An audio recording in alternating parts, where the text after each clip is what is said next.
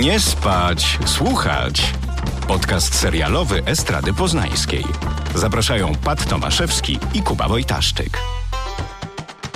Możesz mnie zapytać, co słychać.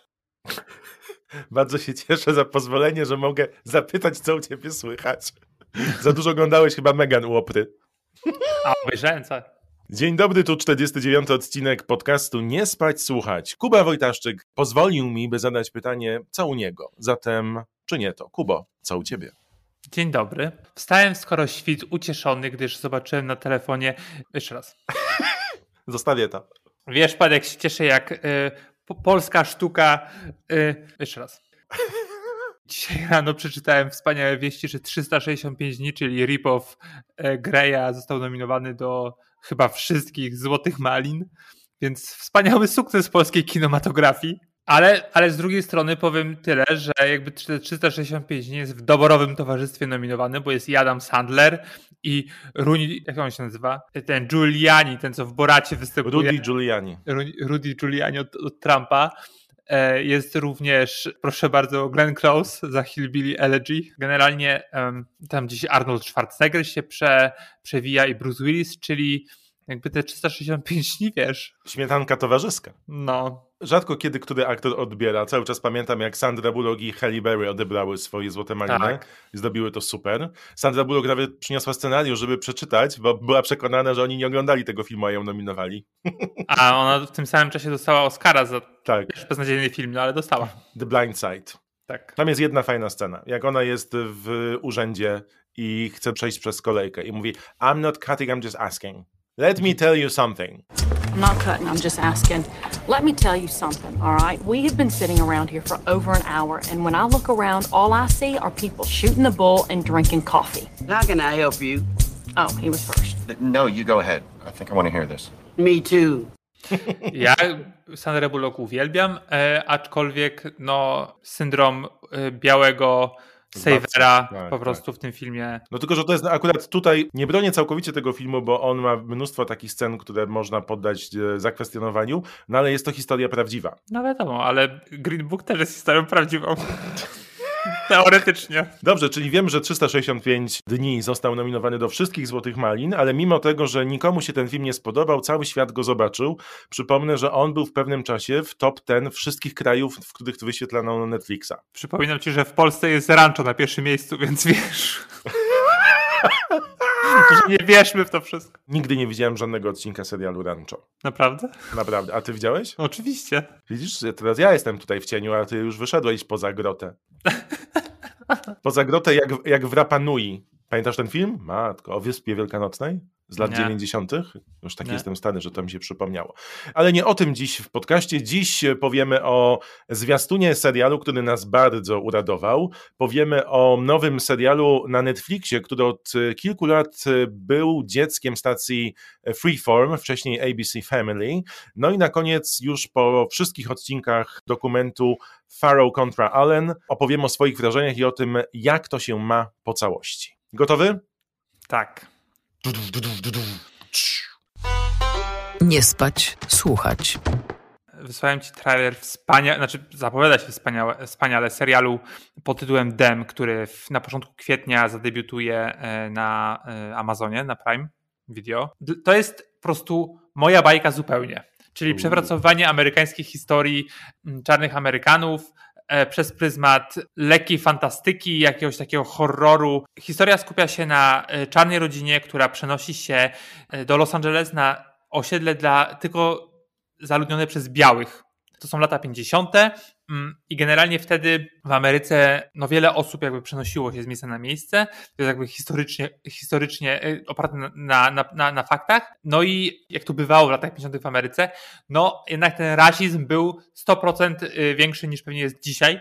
No i ten tra- trailer, który e, jest wspaniale sfotografowany, wiesz, pokazuje, że faktycznie ci ludzie, ci biali ludzie zatrzymują się przed ich domem i spoglądają, patrzą, e, nie wierzą. Niby są mili, ale raczej są niemili. To wszystko takie trochę mi przywodzi na myśl Get Out, film, ale też As, że to wszystko jest, ten, ten rasizm wypływa wręcz z nich, a jednocześnie próbują tego nie pokazać. Chyba, że przychodzi noc, no i wtedy te wszystkie koszmary faktycznie wychodzą.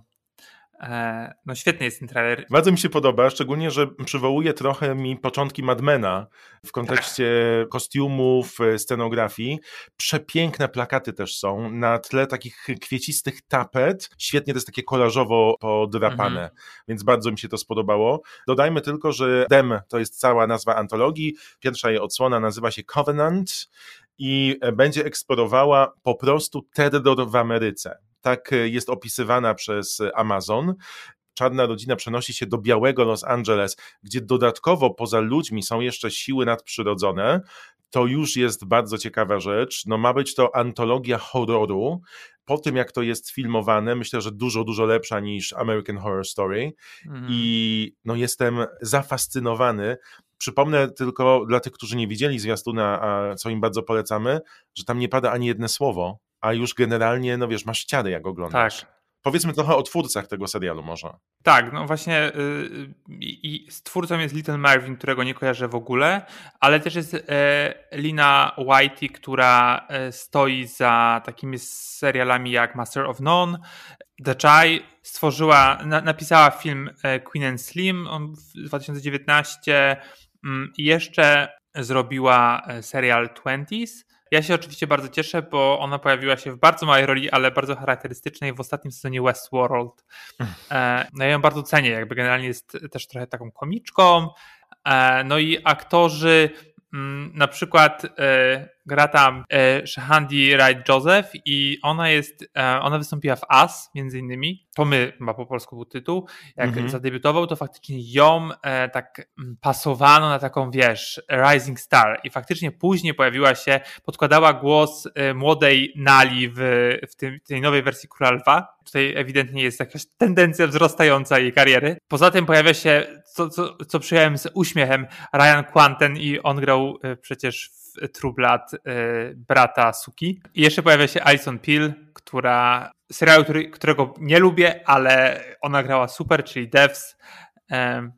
Więc e, świetnie, że wraca. Tak, ona jest bardzo podobna do aktora z Juno, do Eliota Page'a, tak. Tak, tak. No ciekawe, czy to jest znowu Market Collection, ale chyba nie. Dawno nie widziałem takiego trailera. Tak. Że jakby, że bierzesz, obejrzałem go dzisiaj po raz któryś i cały czas czuć tam takie klimaty, właśnie tak jak powiedziałem, Get Out, ale też trochę Watchmen, bo to wszystko jest takie właśnie przerabianie historii Ameryki, no właśnie przez taką, e, taką wyżymaczkę współczesności. No nie wiem, jak mam mm -hmm. powiedzieć. To jest, to jest bardzo, fajne, bardzo fajne zabiegi, bo nie opowiadasz historii po prostu linearnie, tylko właśnie, nie wiem, ten rasizm zakładam, y, że, to że to będą te wszystkie strachy, które wychodzą, które gdzieś tam są poukrywane i to jest tak coś absurdalnego z dzisiejszego punktu widzenia, znaczy segregacja rasowa, no to jest coś absurdalnego, no i mm -hmm. to właśnie jest tak samo absurdalne, jak nie wiem, no, że, że pod łóżkiem może być potwór, w co wierzyłem przez pół mojego dzieciństwa. Po tym, co widzimy w tym zwiastunie, no muszę przyznać, że jestem bardzo, bardzo za i chcę więcej.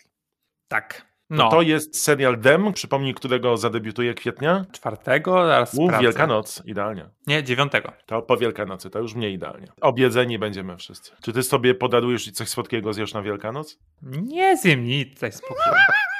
Kurz. Anybody know dust? To to jest Kusz Kuba Wojtaszczyk i zwiastun serialu Them. Teraz porozmawiamy o produkcji The Bold Type, która z czterema sezonami wyskoczyła nam nagle na Netflixie. I'm a feminist, and so is this magazine. It's about clothes and makeup. That's actually a common misconception. Any problems with the JJ? Yeah, it's not 2006. I have Beyonce on the line for you. Uh, Beyonce Knowles. Yes, I figured you meant that, Beyoncé. Jest to serial, który bardzo spodobał się młodej widowni kanału Freeform.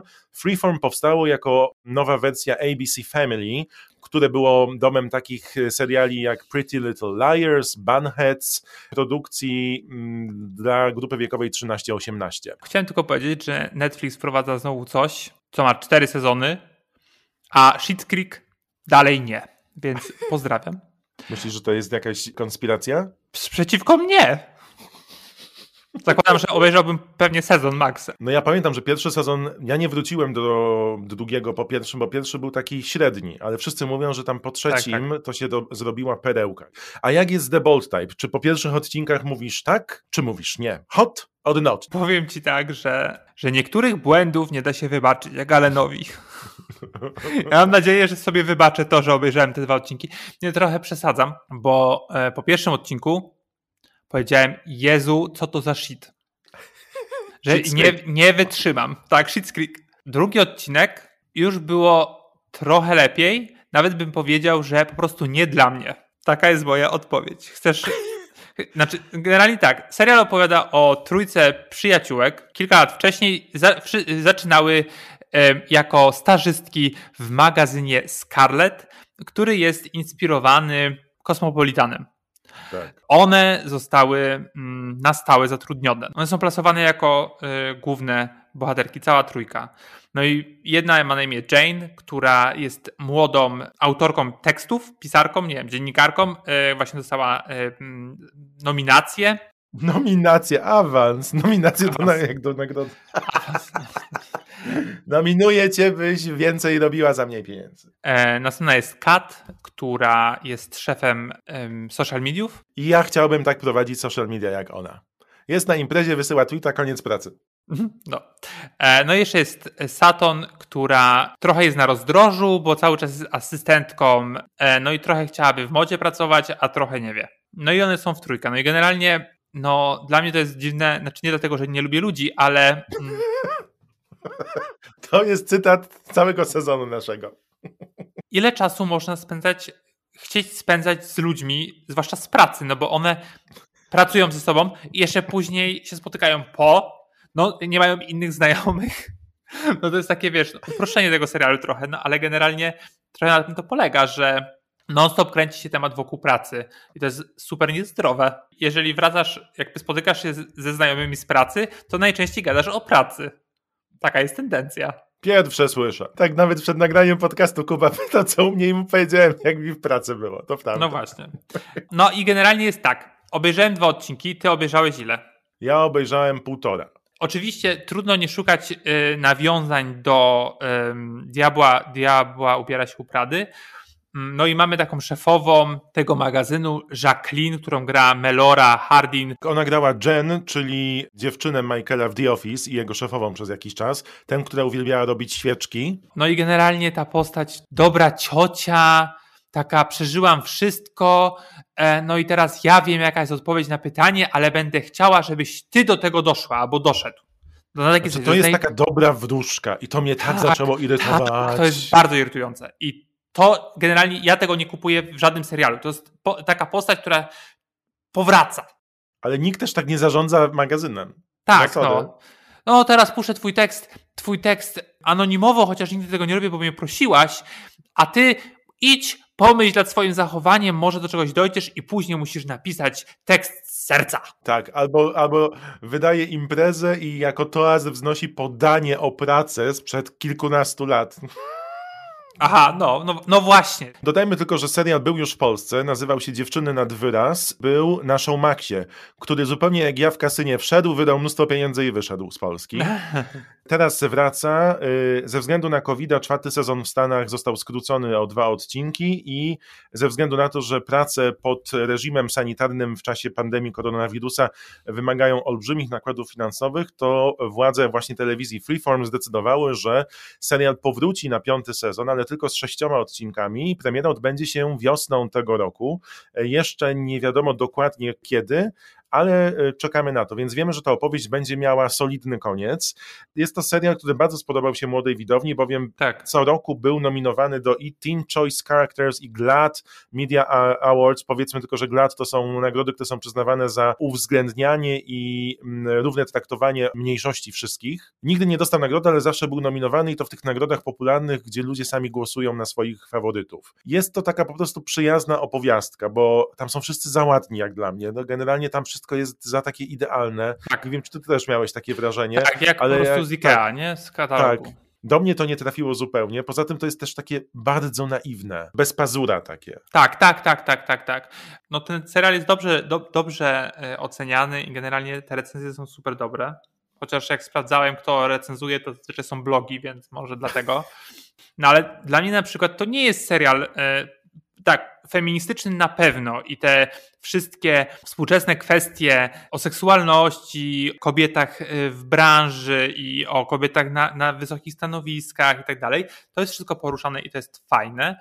E, no bo jeżeli to jest popularne wśród młodych, to, to szapoba i faktycznie można się czegoś z tego dowiedzieć, bo faktycznie często są takie wątki, powiedziałbym, edukacyjne dla Mhm. młodych, ale jeżeli chodzi o diversity, no to, dla mnie, Różnorodność, tak. Mhm. to dla mnie nie za bardzo. Poza tą główną bohaterką tam już tło jest bardzo białe, nie? Tak, jest- nawet jest taka scena a propos pracowniczek o innym kolorze skóry niż biały w, w tej firmie, w, tym, w tej redakcji, że e, jak e, było mm, impreza, gdy opublikowali kolejny numer, Tak, tak. to jest taka scena, taki kadr, że wszystkie czarne e, pracowniczki stoją w jednym miejscu, przy schodach. To jest taki kadr, że wszystkie są. O, zobaczcie, jesteśmy tolerancyjni. Tak, a mnie się jeszcze przypomniało, że ta szefowa tego magazynu, aktorka, którą gra ma na imię Melora Harding, która grała Jen e, w The Office, ona była przecież żoną Manka, ale ostatnio ty ją możesz kojarzyć z Transparent, bo ona była tą dziewczyną córki Jeffrey'a Tambora. Tami miała To była ona? Tak. Była krótko ścięta na blond. Tak. Tak, tak, tak. To mi się przypomniało. No i ona była żoną Monka przecież. Trudy to jest. No ale to serial to ma jednak tysiąc To w lat, ogóle więc... pamięta detektywa Monka? Chyba nikt. No, więc generalnie No nie dla ciebie i nie dla mnie. No to fajnie, że o tym mówimy. Tak, ale to ale mi się smutno zrobiło. Znaczy z jednej strony nie, bo to jednak ma cztery sezony, mówię o Jezu. Ale z drugiej strony, no jednak, ale tak bardzo nie. Że po prostu aż mnie raziło.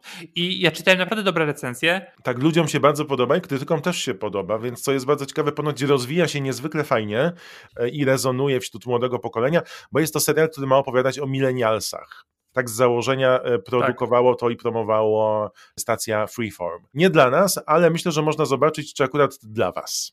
The Bold Type, po- polski tytuł Dziewczyny nad wyraz. Tak. jednak trochę beka, ale no widać gra słów zachowana. Generalnie te polskie tytuły to jednak do kosza. Nie? Dobrze, że nie tłumaczą. A wiesz, że jestem autorem jednego? Był taki serial Moonlight o wampirze. To No. był 2007 rok. I byłem autorem tytułu polskiego. Wiesz, jak go nazwałem? Jest Dracula. Literackie. Nie. Pod osłoną nocy. Piękne. No właśnie. I to są polskie tytuły. Dobrze, że Allen versus Farrow nie jest chyba przetłumaczony.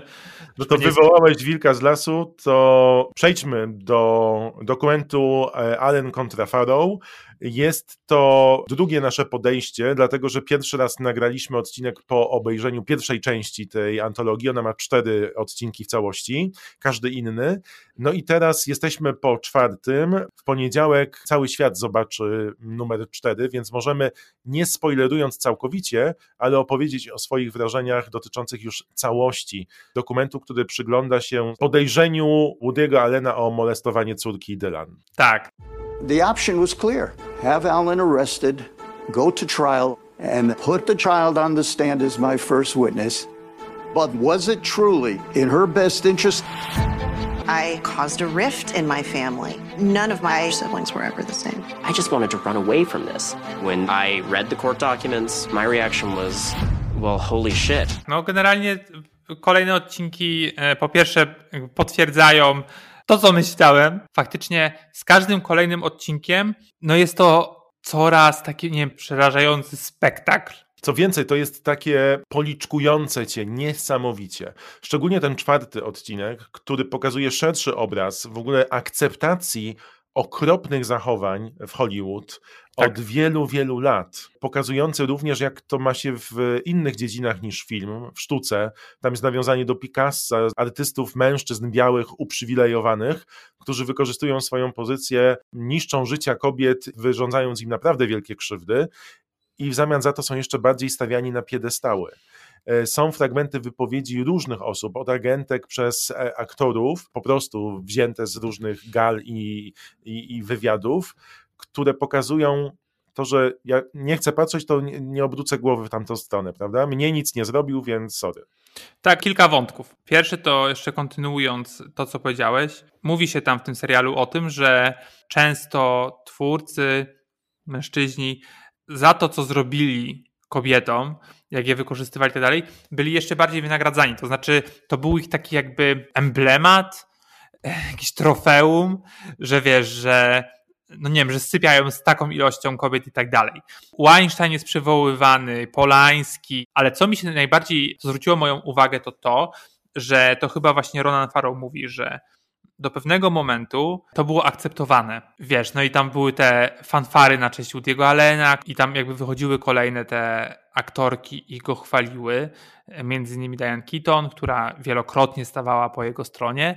Emma Stone, która chyba generalnie później się odcięła i faktycznie gwiazdy chciały, chciały u niego grać e, cały czas.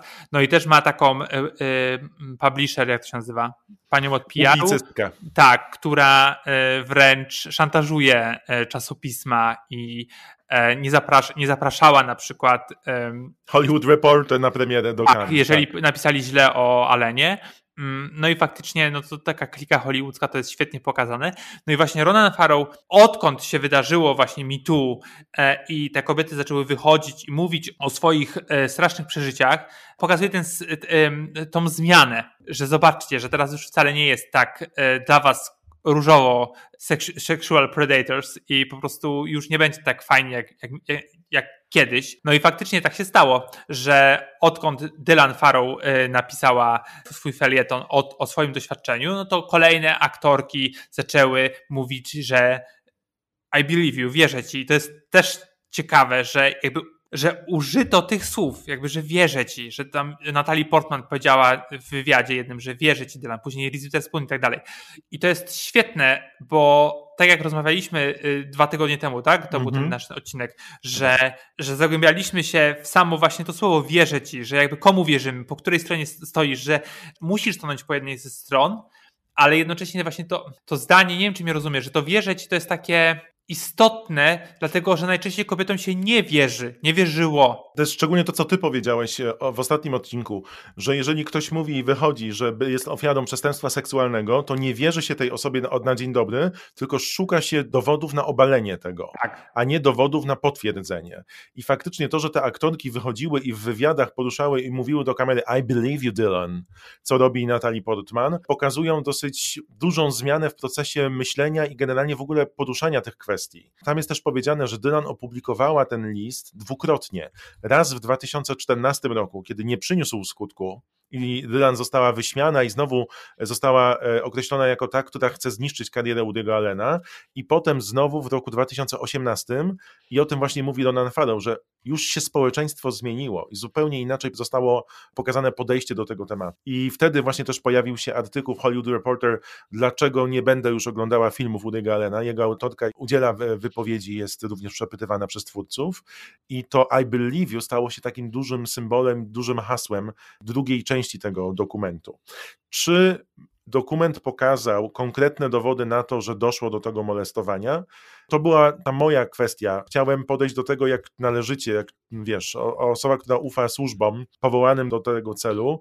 No, nie ma tam żadnych dowodów fizycznych, są tylko wypowiedzi ekspertów po przeprowadzonych wywiadach, ale pokazuje też bardzo dużą kontroobronę Woody'ego Allena i ekspertów, których zatrudniał. Najbardziej uderzające, nie wiem jak dla ciebie, dla mnie było ta rozmowa Dylan z prokuratorem, który zdecydował się nie wszcząć postępowania i nie postawić zarzutów Woody'emu Allenowi. Tak. Mówi, że on jej wierzy, że na podstawie tego materiału, który zebrano, czyli to jest to, o co mi chodziło, co nam pokazano, do których dokumentów e, ci twórcy dotarli, że były podstawy ku temu, by oskarżyć Woody'ego Allena o e, przestępstwo seksualne o molestowanie córki. Ale on tego nie zrobił, bo ona była za młoda i mógł jeszcze bardziej zniszczyć ją mentalnie ten proces. I to jest najbardziej uderzające w tym, bo pokazuje ci taką ogromną zmowę milczenia tego Hollywood, o którym wiesz, zawsze mówiło się źle. Tak, jakby.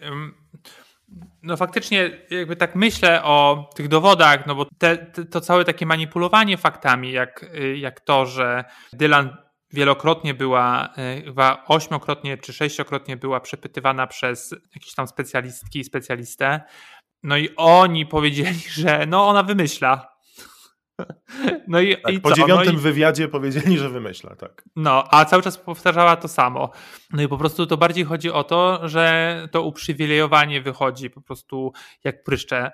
Nowy Jork tak samo był po stronie no, e, Woody'ego Allena, no bo jak mogło być inaczej? Przecież Woody Allen to jest Nowy Jork. Tak, to prawda. To jest synonim. No to trudno było, żeby oni stanęli po stronie dziecka i, i aktorki, która ewidentnie po prostu chce e, wykorzystać swojego byłego męża. No i podawano te e, absurdalne przykłady, że, że kobiety najczęściej po prostu przy rozwodach wykorzystują swoje dzieci, żeby dopiec mężowi, pokazywane później były przykłady, że po prostu kobiety najczęściej traciły swoje dzieci e, na rzecz oprawców, którzy występowali o całkowitą opiekę i to też zrobił Allen i na szczęście e, przegrał. Tu jest też taka kwestia, że mimo tego, co pokazuje e, dokument, nie wiem jak ty, ale ja przez te wszystkie cztery odcinki miałem jednak wrażenie, że on jest niezwykle subiektywny i bardzo jednostronny, bo tak jak mówiłem ja śledziłem tę sprawę, śledziłem wypowiedzi pozostałych dzieci Mii Farrow, które tutaj nie są stronami. No Moses, który był wówczas w domu i który jest po stronie Woody'ego, jest przeczytany fragment jego oświadczenia, bardzo malutki, po czym jest dyskredytowany przez pozostałych członków rodziny. Nie ma nawet możliwości wypowiedzenia się, ale rozumiem narrację tych twórców, bo gdybym ja miał przed sobą wszystkie te dokumenty, do których oni dotarli, no to wniosek jest jednoznaczny. Tutaj już nie ma podważania tego. No i jest to bardzo skomplikowana sprawa, pokazana tutaj tylko w ułamku, takie mam wrażenie przynajmniej. Nawet ta rodzina się w tym nie zgadza, co jest e, typową definicją rodziny. Znaczy tak, po pierwsze, jeżeli chcielibyśmy być małostkowi, wystarczy by powiedzieć, że stary dziad związał się z no dwudziestolatką, no którą wychowywała jego partnerka, z którą był związany przez 12 lat. To prawda. To jest creepy z kilometra. To prawda. I to po prostu dyskredytuje wszystko. I to, że ktokolwiek mógł powiedzieć, że ej, to przecież spoko. To tylko nie wiem, gdzie to można powiedzieć, w Hollywood. I obserwujesz przez ten pryzmat, tak, przez ten pryzmat mhm. wszystkie jego filmy i one są wszystkie chore, a zwłaszcza mężowie i żony. I, i Manhattan. To są po prostu okropne. To wszystko pokazuje tam a skąd, skąd miał czerpać jakby wiedzę o tym? No przecież to jest tak, że twórca czerpie ze swojego doświadczenia. Pewnie, że nie dojdziemy do stuprocentowej prawdy. No jakby to jest właśnie tak, czy wierzysz, czy nie wierzysz. E, no i tyle no ja wierzę. Jakby generalnie to, że co ta dziewczyna przeżyła, jakby już pomijając fakt y, molestowania, ale jakby tego, co przeżyła przez całe swoje życie, jakby jak walczyła y, z tym taką, z taką stygmatyzacją hollywoodzką mhm. e, i nawet już też pomijając Mię Farrow w tym wszystkim, bo Mia Farrow też jakby dostała, no okej, okay. ona jest innym człowiekiem. To, co, jak ona y, budowała swoje życie przed Woody Allenem jak budowała później, to też są jakby wiesz, człowiek ma, ona dużo, długo żyje e, tak, na, na, na, tej ziemi i jakby generalnie też sam widzisz, jak ty się zmieniasz i pewnie, nie wiem, byłeś w związku, który był pewnie toksyczny, a później było już lepiej. No jakby wiesz, no to takie, takie jest życie. Ale gdzie w tym wszystkim postawić pedofila, no to już jest zupełnie inna rzecz. Ten dokument pokazał, że Hollywood go ochrania, ochraniało i pewnie mogłoby, gdyby nie odwaga wielu kobiet i wielu e, ofiar przemocy seksualnej. A jeszcze wracając, e, no są te słynne nagrania e, wideo. Tak. O, których, o których wiedzieliśmy. Już w pierwszym odcinku zostały one zajawione i później się powtarzają. To są nagrania, które, które stworzyła Mia Farrow, kiedy Dylan powiedziała, że ojciec dotykał jej części prywatnej, nie wiem jak to się nazywa po polsku. Mhm. Intymnych części. No i ona chwyciła za kamerę i faktycznie ta cała, jakby nie spowiedź, ale jakby z tą siedmioletnią dziewczynką rozmowa, rozmowa, wydaje mi się, że ona miała trochę mniej lat niż siedem. Jest, I ona tam faktycznie mówi, co ojciec robi i tak dalej. No i tak, no i oczywiście, e, jakby na to nie patrzeć, to są lata 90. Nie było telefonów komórkowych, nie było powszechne nagrywanie całego swojego życia i wrzucenie na Instagram. E, skąd Mia Farrow nagle wpadła na pomysł, żeby nakręcić swoją córkę, która mówi o molestowaniu. No przypomnę, że wcześniej oni nawzajem, co jest w ogóle straszną paranoją, zarówno Woody Allen, jak i Mia Farrow, co jest pokazane w tym dokumencie, nagrywali swoje rozmowy telefoniczne. Tak, ale no właśnie chodzi o to, że skąd ta kamera, to był jeden z takich argumentów, teraz, z takich argumentów, że to musi być, że, że tam e, to, to dziecko musiało być skołczowane przez Farrow. Tak, bo wiedziała, kiedy włączyć kamerę i ona mówi tak, tak, tak, dokładnie. No, no i jakby to jest jeden z argumentów. No i ten argument jest wspaniale, e, w sensie nie powiedziany wprost w, w, w dokumencie, no ale jakby można to wspaniale po prostu obalić, że po pierwsze to jest rodzina filmowo, filmowa, e, wychowana e, z kamerą od samego początku, ponieważ Mia jest aktorką, a Allen reżyserem, więc generalnie kamera musiała być w domu. Mia Farrow bardzo często nagrywała swoje dzieciaki w Connecticut i ta kamera była cały czas włączona i cały czas na jej szyi. I też lata 90., więc generalnie wideo, więc zwłaszcza w Ameryce, to e, było bardzo popularne. I też nie było tej chyba psychoterapeuty czy psychoterapeutki tego dziecka akurat wtedy w mieście, więc jakby ona chciała te, te wideo mieć dla niej gotowe, więc dlatego nagrywała. Później faktycznie to wideo jest puszczane chyba trójce specjalistów, no i każdy jakby mówi, no że jakby nie, mowa ciała i tak dalej, e, wskazuje na to, że dziecko mówi prawdę.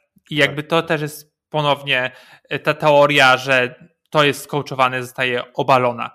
E, no i mnie to wystarczy. No ja nie mam takiej wiedzy, że ja nie jestem terapeutą, psychologiem, teraz będę debatował o Jezu, tak, czy tak. to jest prawda, czy nie. Masz te zeznania, które dostał prokurator generalny i tam jest napisane jasno i wyraźnie, że są poważne powody, by postawić mu zarzuty. Tak. Na podstawie zeznań, na podstawie tego wszystkiego, co ówcześni eksperci stwierdzili. To też jest tak. dla mnie wystarczające. Ja też uważam, że um, argumenty przeciw, przeciw Dylan i przeciw mi, e, były formu, formułowane przez lata. Tak. I no już naprawdę skończmy jakby z tym. No dziewczyna wyszła kilkukrotnie, powiedziała co się stało. To jest taka chwytająca za serce scena, gdy w ostatnim odcinku ona opowiada o, czy z mężem siedzą i no i ten mąż opowiada, kiedy chyba ona mu o tym powiedziała, bo on nie śledził tej, tej, tej całej sytuacji. I samo przywołanie tego, zaczynają jej zęby trząść się jak na zimnie tego się nie da znaczy nawet nie chodzi o to, czy podważamy to, tylko to, czy nie, tylko że to jest no, scena... Nie, to nie chodzi o to, że my podważamy, chodzi o to, jak Hollywood, jak wszyscy dookoła podważali historię dziewczyny, która po prostu nie zmieniła wersji od początku i była non-stop wyciszana, nie? O to no. bardzo chodzi, że do, ci twórcy pierwszy raz dali możliwość wypowiedzenia jej prawdy z jej perspektywy i co więcej, nie budowali argumentów przeciw, tylko szukali potwierdzenia tego, co jest bardzo ciekawe, bo w kontekście ile to lat minęło? 29? To pierwszy raz ktoś stanął po jej stronie i powiedział: Opowiedz, zobaczymy, co znajdziemy. I znaleźli wszystko, co potwierdza, łącznie z tym, co mówisz, że cała twórczość Alena pokazuje, no nie jest to poprawny przymiotnik, ale kripolski jego charakter. Bardzo poprawny przymiotnik. Jest, jest w słowniku języka polskiego kripolski? W moim jest. W moim jest. To jest Allen versus Farrow. Piorunujący, szokujący dokument. No, trzecia część rozwala, a czwarta demoluje. I jeszcze no, ta czwarta jest taka obrzydliwa w kontekście tego całego Hollywood. Wiesz, te wszystkie nagrody, bo jesteśmy w sezonie nagrodowym. W poniedziałek będą nominacje do Oscarów.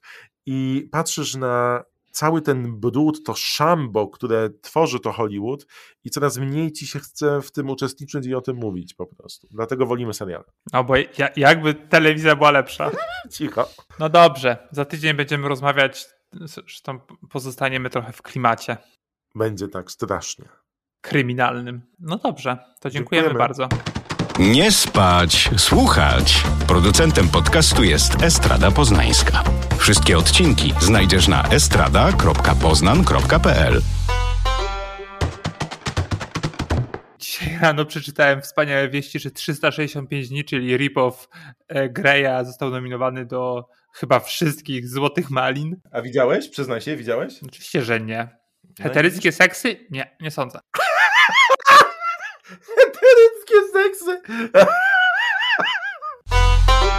To jest super, że gdzieś tam się pojawia znowu w serialu, bo faktycznie po True Blood y, jego kariera tak trochę zdechła. Mm -hmm. Zdechła. No trochę tak, nie? No i też... I też Jaki literat? Stowarzyszenie Literatów Polskich. Kuba Wielotraszczyk.